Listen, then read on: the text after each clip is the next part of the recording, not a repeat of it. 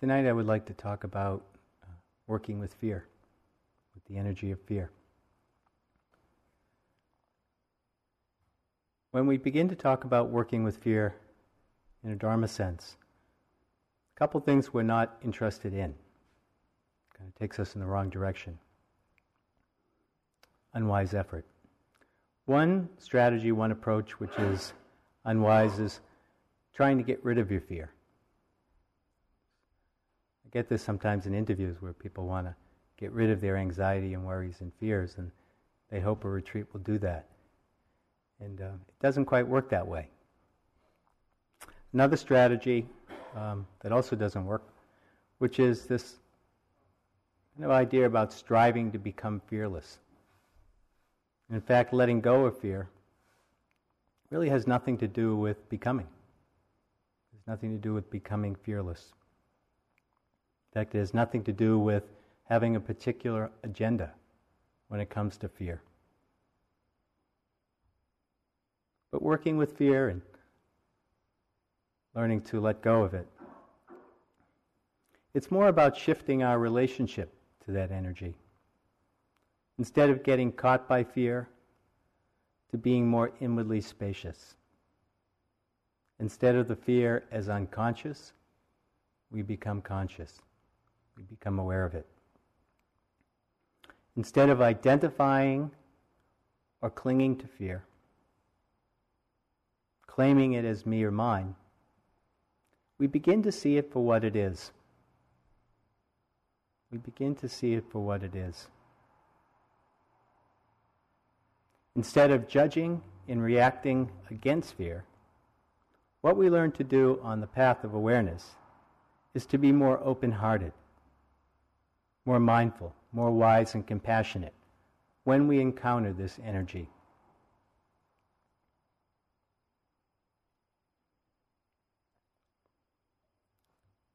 Why fear is such a particularly difficult energy is first that our hearts and minds are deeply conditioned to react with fear. When we encounter a certain set of conditions, we're deeply conditioned to then react with the energy of fear. And oftentimes these reactions are old, deep, quite unconscious. Oftentimes we don't even know we're reacting that way. Another reason why fear is such a difficult energy to work with is that it's painful.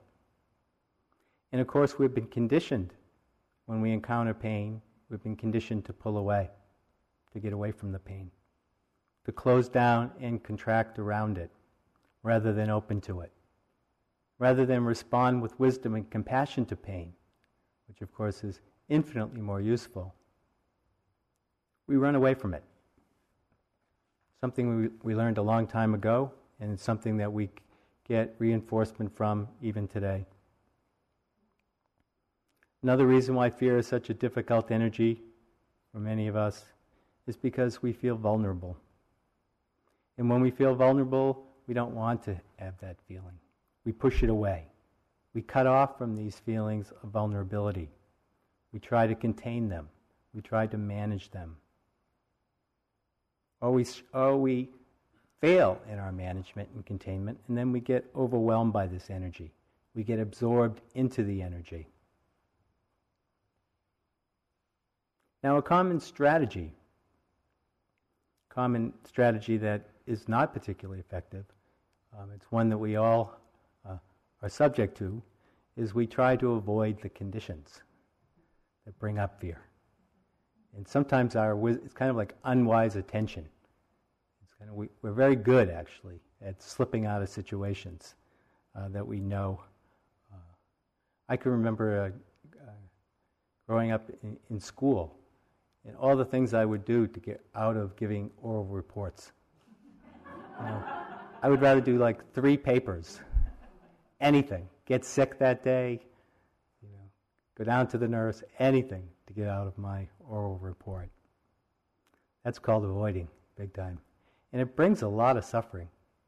In fact, what it does do is it reinforces the fear. Of course, it strengthens it, makes it so much more solid uh, than it actually is.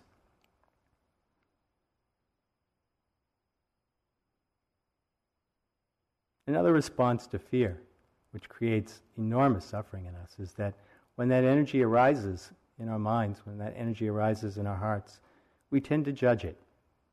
You know, we judge it, we condemn it, we judge it as bad. And of course, we condemn ourselves so often. One of the strategies that actually, in, in, in working with fear, things that we've learned, is to hide the fact that we're experiencing fear. One thing I've noticed in my own investigation, and I've been working with people, teaching practice groups on fear, and, and doing a lot of talking about it, um, is that people get very good at trying to hide their fears, but at the same time, they, when they start paying attention to their experiences, they begin to see the frequency of fear, just how predominant it is.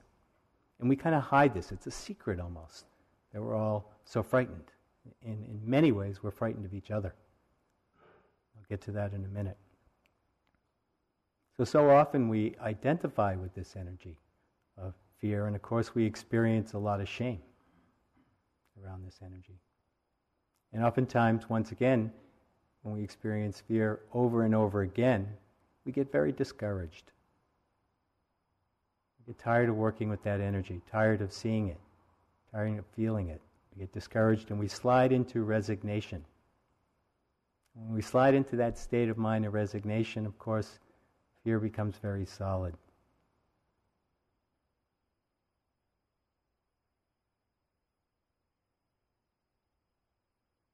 And of course,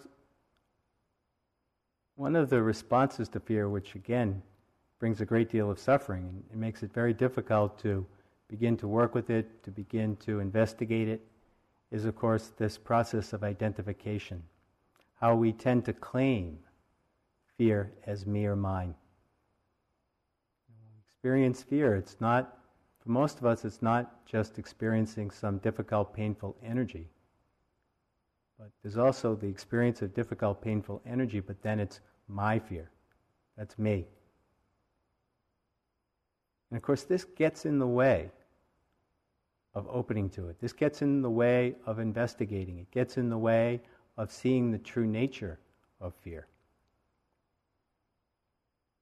It gets in the way of us just letting that energy go. So before you claim the exclusive rights to your fear. I have a rather lengthy list here. I want to go through and see if um, there isn't at least one or two that ring a bell. Okay. So, some of the big ones. We'll start with the big ones and we'll move along. Because even the small ones can be really big. The big ones are aging, of course, sickness and death, heavenly messengers It's quite a bit about quite a bit of fear, and if we're honest with ourselves, uh, most of us can acknowledge that fact. Um, this fear of pain is a conditioned reaction towards pain, and we can see that very clearly in the sitting practice, you know, where most of us encounter some degree of physical discomfort. And then, if we're doing that more open awareness, so often the work with physical pain is also being mindful of your reactions of aversion to it, of contraction, and once again, of fear, encountering that energy of fear when it, when it arises in relationship to physical pain. There, of course, is fear around emotional pain. Absolutely. You know, when we're experiencing emotional pain, so often it triggers that energy of fear. Where fear, there's fear of the unknown. That's that's a big one, obviously. That's a big one. Fear of change, fear of losing control, fear of loss. We can see this in our practice very clearly. So often, when the mind gets quiet and we begin to go deep into the practice, the mind gets quiet. Uh, maybe the chatter is getting, uh, you know, settling down a bit, and we begin to feel some kind of energy present. You know, so often, fear kicks in. I know this was really common experience for me, uh, especially on longer retreats when the mind would get very concentrated. Oftentimes, this, there would be this feeling of loss of identity or loss of self, and it would tri- it would almost inevitably trigger this feeling of fear, and I would want to back away, get away from the practice, distract myself in some way. And a lot of times it was quite unconscious. It took a while before I began to catch on that I would have a particular experience, and then the mind would react to that experience with fear, contraction. When I began to recognize it, it began to lose its power. And that, of course, allowed me to continue on. Without seeing it, I would have continually backed away, continually distracted myself from something that really I didn't need to be afraid of at all, as I would discover. Self doubt, extremely common form of fear. And self doubt arises in the practice, obviously, the sitting practice and the walking practice and on retreat, when we uh, are continually subjected to the hindrances, the wandering mind, the doubt, uh, the doubts, the, fa- the uh, aversion in the mind, the judgment, the sleepiness, the restlessness, all of those states of mind, the difficult energies uh, that arise when we are practicing, the difficult energies that we inevitably face in doing this practice. So often they trigger that fifth hindrance of self doubt, which is simply a fear. It's speculating. It's, a, it's built on a concept of ourselves. Self doubt is an investigating a questioning in an open hearted way. Self doubt is based on some idea of who we are, what we're able to do. Some kind of an assessment built, uh, built up from the past, from our past experience. We also experience self doubt not just on the sitting cushion, but obviously in life itself. Oftentimes, when we face change or something difficult going on in our lives, quite often the mind reacts with fear and self doubt.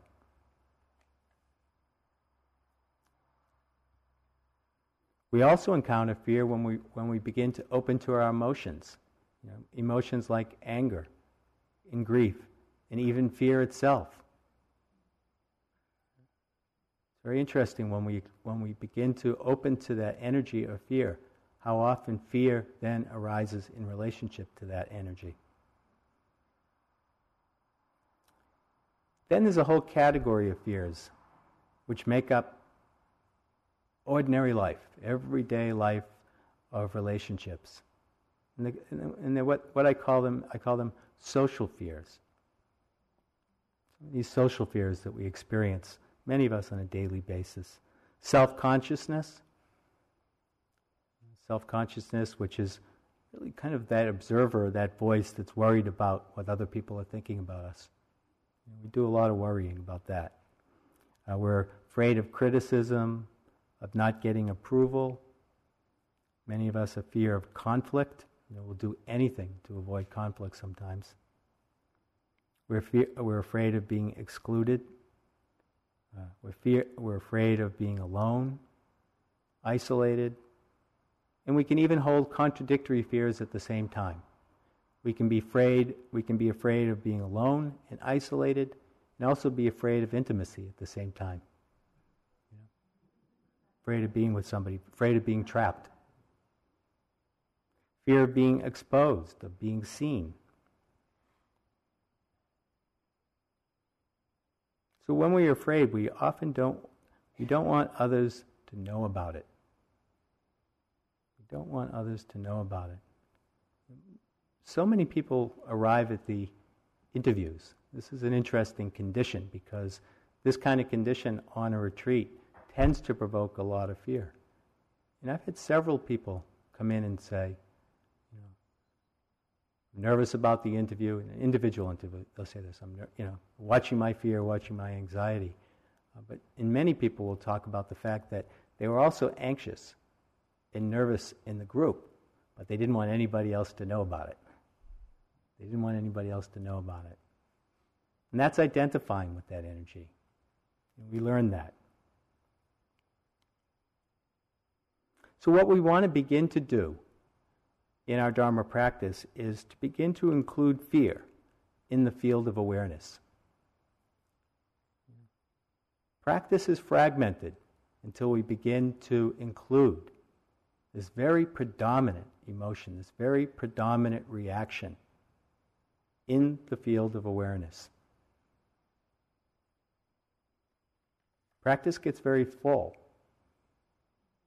when we can begin to open to this energy when it arises and somehow, with practice, learn how to relate to it with a more open heart, learn how to relate to this energy with wisdom and discernment, because that's what we need is wisdom and discernment in working with fear, and also compassion, recognizing the suffering, not sitting back in judgment, condemning.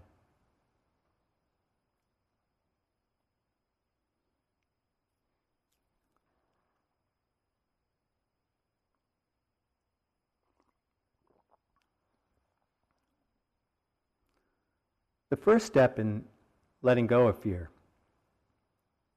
is what Narayan spoke about the other night, which is the risk of mindfulness.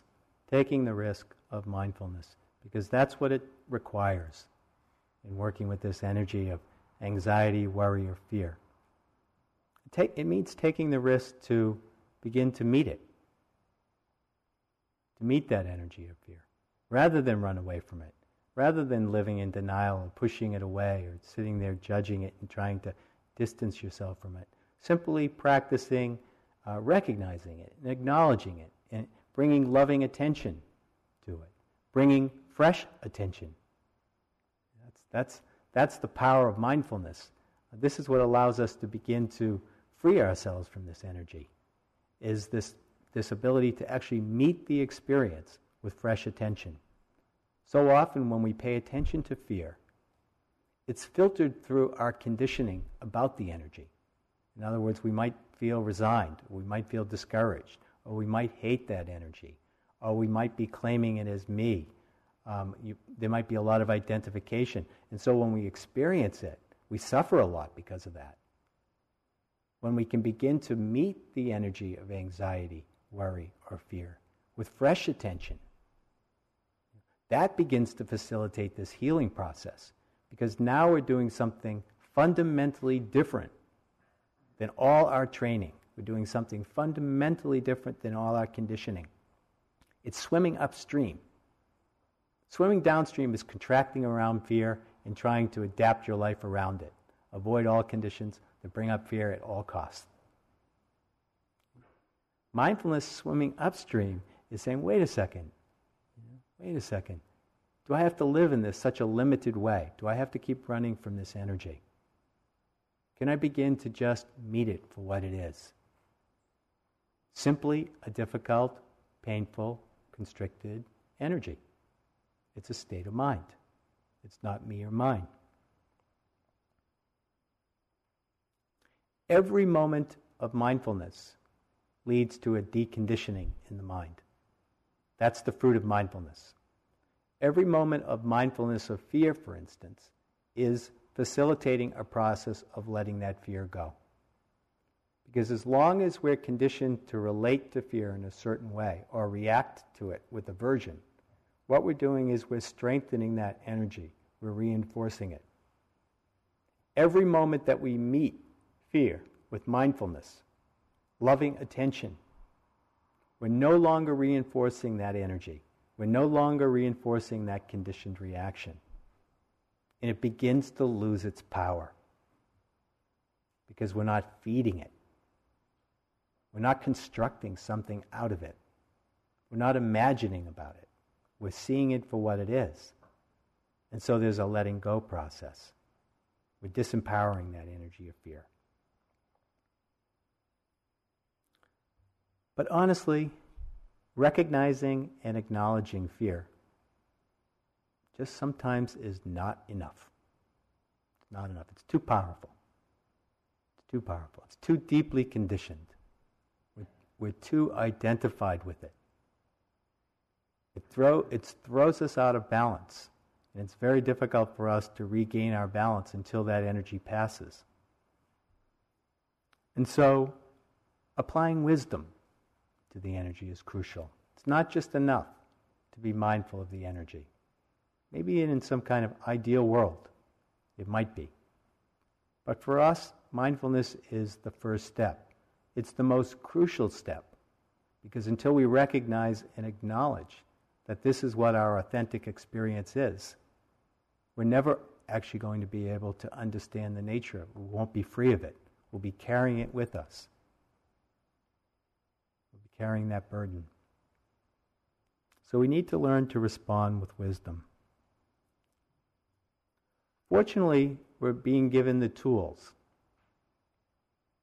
right here on retreat. We're being given the tools.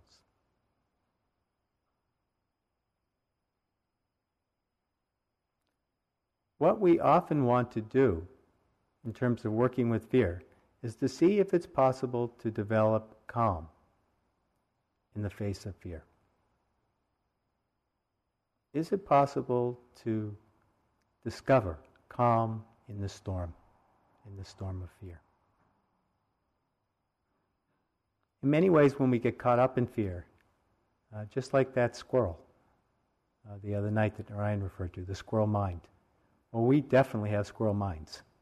Uh, fear is extremely powerful. And when we get caught by fear, we don't see. We don't see the door. So often we don't see the door, the door out, the door to freedom. So, one practice in working with fear is to go to the practice of the first foundation of mindfulness, mindfulness of the body. And I've worked with a variety of, of contemplations of the body. And what I've seen in my own work is probably the most effective, effective um, method is being aware of the touch points in the body. Being aware of the contact of if you're sitting and you're feeling anxious or worried, being swept away, say you're sitting on your cushion, it would be to bring awareness to that contact with the cushion to bring contact with the floor. You know, something that's neutral. And also something that's going to bring us back to the present moment. We all know that the nature of fear is that we experience it and then we speculate, of course, about the future. You know, we get taken out of the present and we start projecting and speculating about what's coming next. Just think about what the experience was, especially for many new people, uh, what those first two days were like.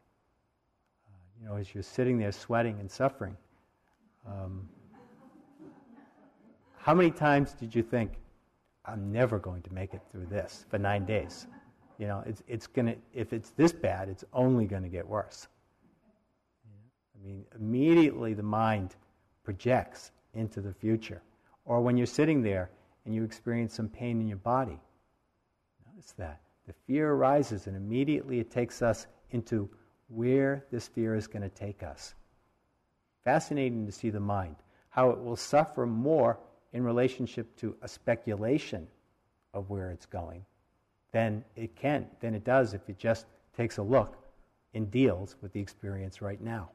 Pain is so much that way. So much of our suffering is in relationship to what, where it's going to go rather than actually what is happening now.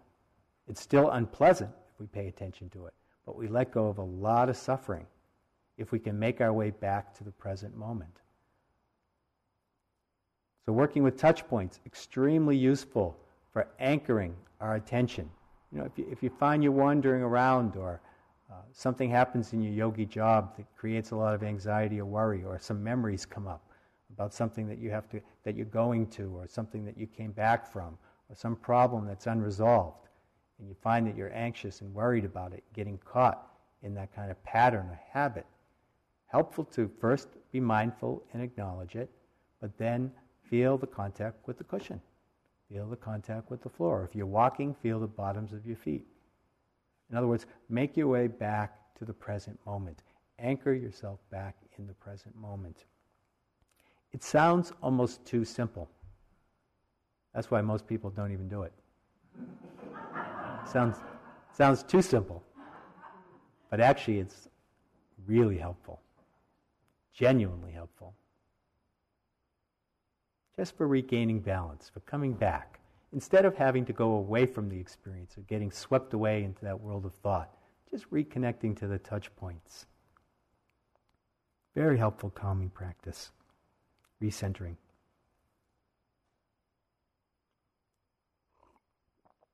Another practice uh, which the the Buddha taught, was metta practice. Metta practice. Again, a very, very, very helpful practice in terms of bringing the mind into balance when it's feeling anxious, when it's getting caught up in worries, when it's getting caught up in self doubt or self judgment, when it's getting caught up in strong fear or even panic, when we're feeling overwhelmed. Extremely useful times, even if you're not on the cushion, even if you're not on retreat. Very helpful practice to send oneself metta. Even sometimes sending metta to the object that's generating the fear. Another very, very useful practice. Metta is so powerful because it allows us to begin to let go of this feeling of separation. Fear, maybe in essence, is this awareness of separation, or the illusion of separation, I should say. You know, this feeling of uh, self and other, disconnection, uh, a feeling of not being in harmony with nature, a feeling of separation. Metta allows us to begin to let that go, to be aware of the interconnectedness, an interconnectedness of all of us. Begins to dissolve that line, that very fierce line that creates separation in the mind. Narayan mentioned a Thai forest master, Mahabua, who's still alive now into his 90s, and uh, both Narayan and I practiced at his monastery. I got a chance to meet him, um, and uh, there's a really wonderful. Uh, uh he, wrote, he, wrote, a wonderful um, biography of of, uh, of his uh, teacher, but there's this. Mahabua had a reputation for being extremely fierce and intense. And even now, when I met him in his 80s, he was extremely intense. He's not really mellow in that sense of being relaxed and kind of kicking back. He's extremely vibrant, extremely intense, extremely present, and, and a lot of people are kind of scared of him, especially some of the monks, uh, because he's, he's so, uh, he's, he tends to be kind of demanding of his students. But there's one story uh, about him practicing as a young man in the forest, and, and his, very close to where we were practicing. Uh, but obviously, the forest has changed a lot, I mean, dramatically in what, 50, 60 years. Um, and when he was practicing, um, there were tigers in the forest, literally, tigers roaming the forest.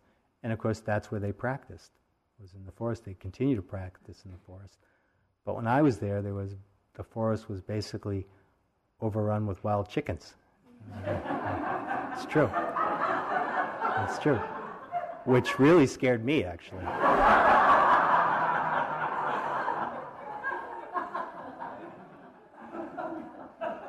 All these chickens that escaped from the nearby village actually settled in the forest around them, and they were always scuffling about and at night you're trying to do your practice, and you know you hear the fighting and the scuffling and the moving, and uh, it was not. It was pretty scary, actually.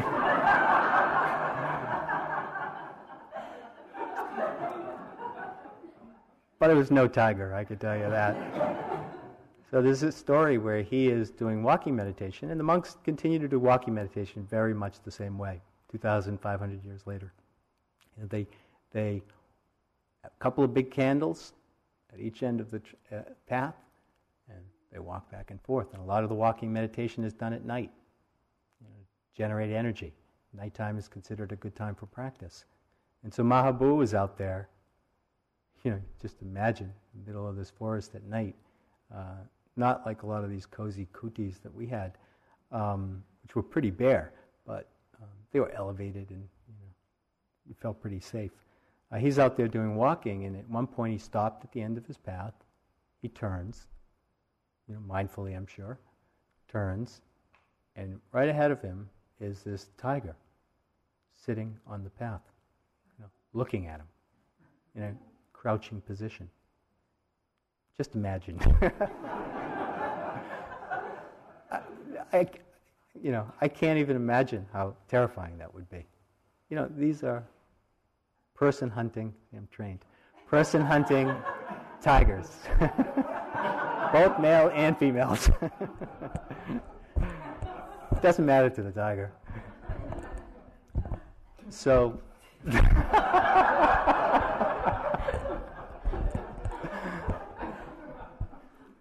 so the story goes that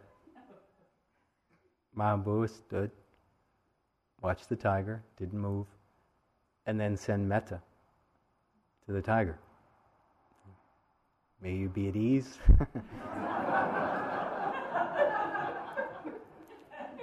I would assume, may you go away. that would, that's what I'd say anyway.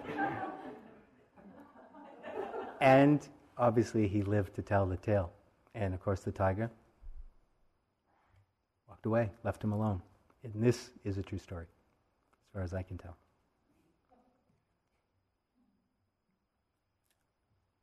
Don't try that, though. okay. If you find yourself in a dangerous situation, don't rely just on metta to get yourself out of that, because there are also stories in this particular tradition monks who think they're arrogant and they've got all this metta and they try to you know, they go into really dangerous situations and they do their metta practice and they don't actually get to tell the story later. It's, it's true, actually. So you can't rely on metta to uh, get rid of these things, but um, the point being is that it brings the mind into balance. It brings the mind into balance.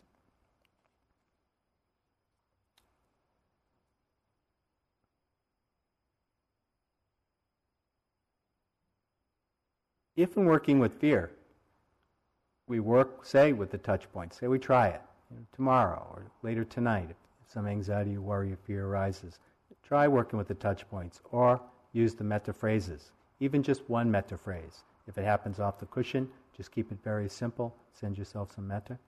If you notice that the mind is calming down, then it becomes much more pliable. It develops more of a capacity to begin to investigate this energy of fear.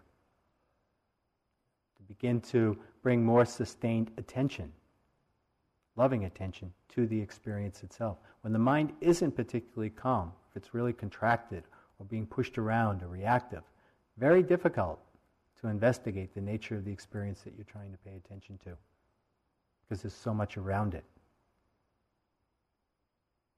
When we talk about investigating fear in this framework of vipassana, we're not talking about trying to figure it out or analyze it or problem solve. Sometimes that's a useful way of investigating, but in this particular framework, we want to try something different. What we want to try to do is to see if we can bring sustained attention to the experience itself. One extremely useful investigative practice in terms of working with fear is once again to bring attention to the body that first foundation of mindfulness. But instead of going to the touch points, something neutral, something calming, to investigate the energy of fear by observing in a more sustained way, a silent, non judgmental way, the physical sensations that are arising from that mental energy, from that emotion, from that reaction.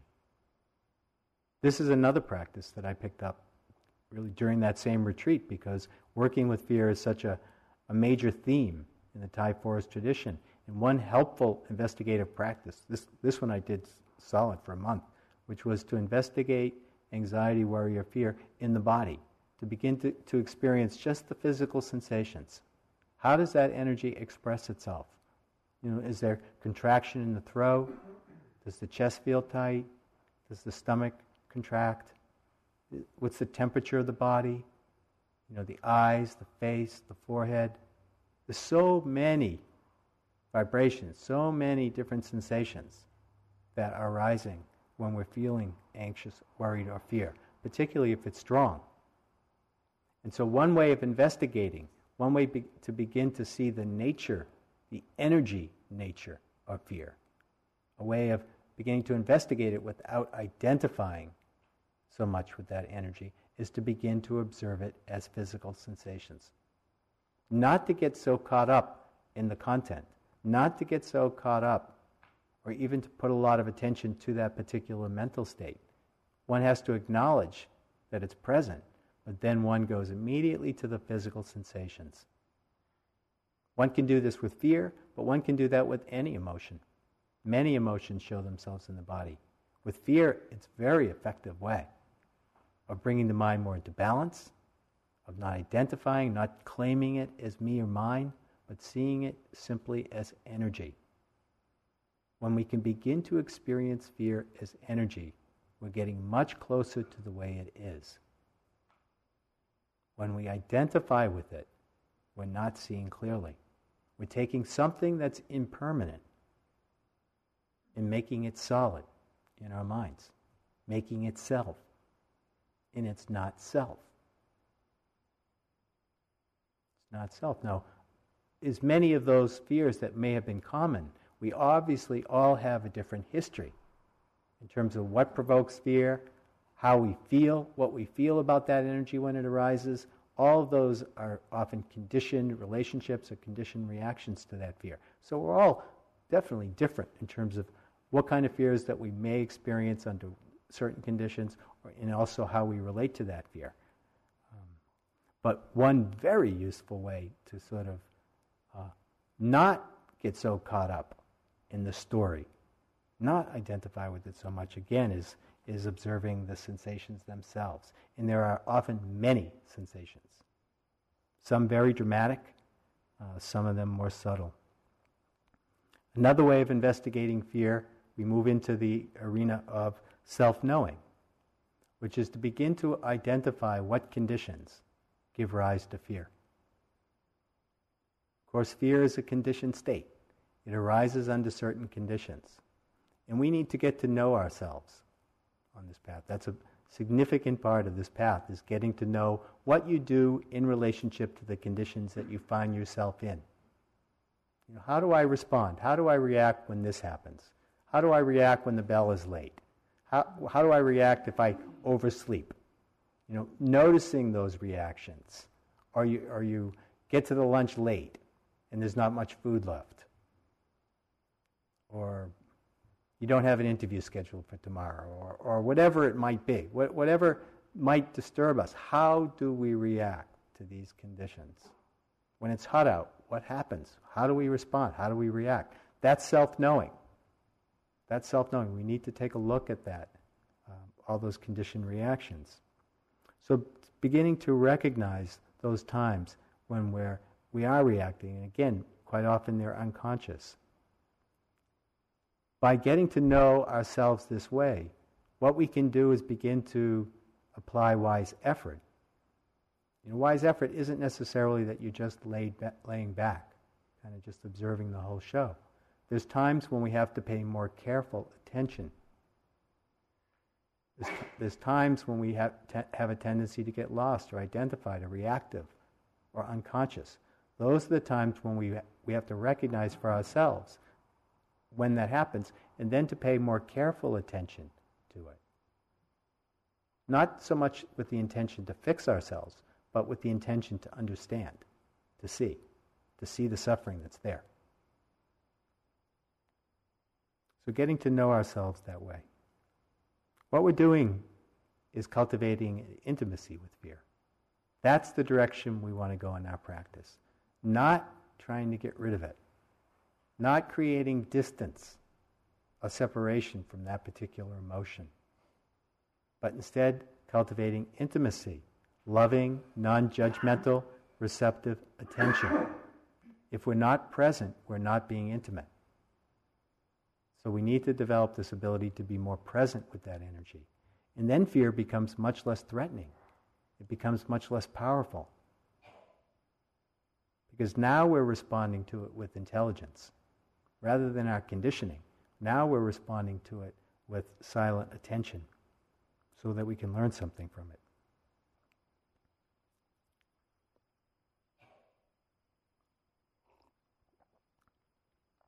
Finally, another way of investigating fear. So, one way is in the body, one way is to begin to notice the conditions that trigger it. It's a conditioned reaction that triggers it. Another investigative practice is being mindful of our reactions to fear. In other words, anxiety arises, okay, then there's often another reaction to that energy. If the mind is paying attention, it will see that. There's anxiety, and there's a knowing of the anxiety. You know, you can feel it in the body, so there's a knowing, but then oftentimes there's another reaction. And so often the reaction that arises out of that feeling is aversion. We don't like it. There's a negative judgment about that, about that particular. It doesn't want to feel that particular experience. And if it's the hundredth time that you've experienced it, then quite often there's not just aversion, but then there's the discouragement and resignation and the identifying and claiming, saying, oh, I'm a fearful person. I'm an anxious person. I'm a worried person. You can feel the weight of that versus just opening one's heart to the experience, experiencing it fully, not pushing it away. Cultivating metta if we're being overwhelmed so that we can then continue to open to it, be with it, watch that energy arise and pass away, just like a storm passing through clouds. You know, clouds passing through the sky. Exactly the same. Fear is, fear is that exact nature. It arises like clouds, it has a particular energy. Sometimes it's really stormy, a little bit scary, there's even lightning, and then the conditions change, they subside. So seeing fear as energy, is part of nature, nothing to be afraid of. But we need to pay attention to those reactions because otherwise we get caught there. If we get caught in discouragement or resignation, we reinforce the fear. We make it much more solid. It becomes me. And then the possibility for change is closed off.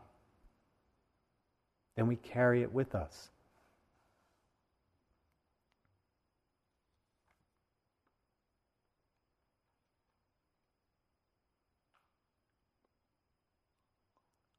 So, what I'm saying is that through the practice of awareness, fear begins to lose its power. Begins to lose its power. And as it loses its power, the power is through identification or reacting against, as, as the mind settles and opens and allows for that energy just to express itself, it begins to lose its power. And what happens is we begin to overcome this sense of separation See, when we get caught by fear, it reinforces this sense of separate self. In fact, fear comes out of this illusion of a separate self. But when we get caught by that energy, it reinforces it. And we feel more disconnected. We know that. We feel more disconnected and more separate, out of harmony, out of balance, often contracted and tight. So, as we begin to allow fear to pass through, not to identify with it so much, uh, we begin to also let go of this feeling of separation and we begin to recognize a fact of life. And the fact of life is that all of us here, everybody outside of here, anywhere you look, we're all part of nature. We are not cut off from nature, we're not separate from nature. We are one with nature. We're part of nature. And so often, that energy of fear is convincing us otherwise. When we, caught, when we get caught by that, we don't feel that way. We don't feel that way. It's not a peaceful feeling, it's not a sense of unity.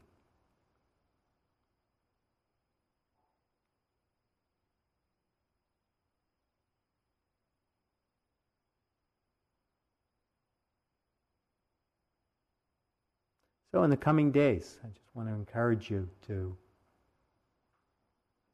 work with the energy of fear if it arises. If it doesn't, fine, no problem. But if you notice the mind worrying, feeling anxious about things to come, fearful of this or that, uh, see if you can begin to include it. Take it as a mindfulness practice. Take it as an object of mindfulness. Work with the calming practices, or try to investigate it through the body or being more mindful of one's reactions to it. And see what happens. Can we sit for a minute?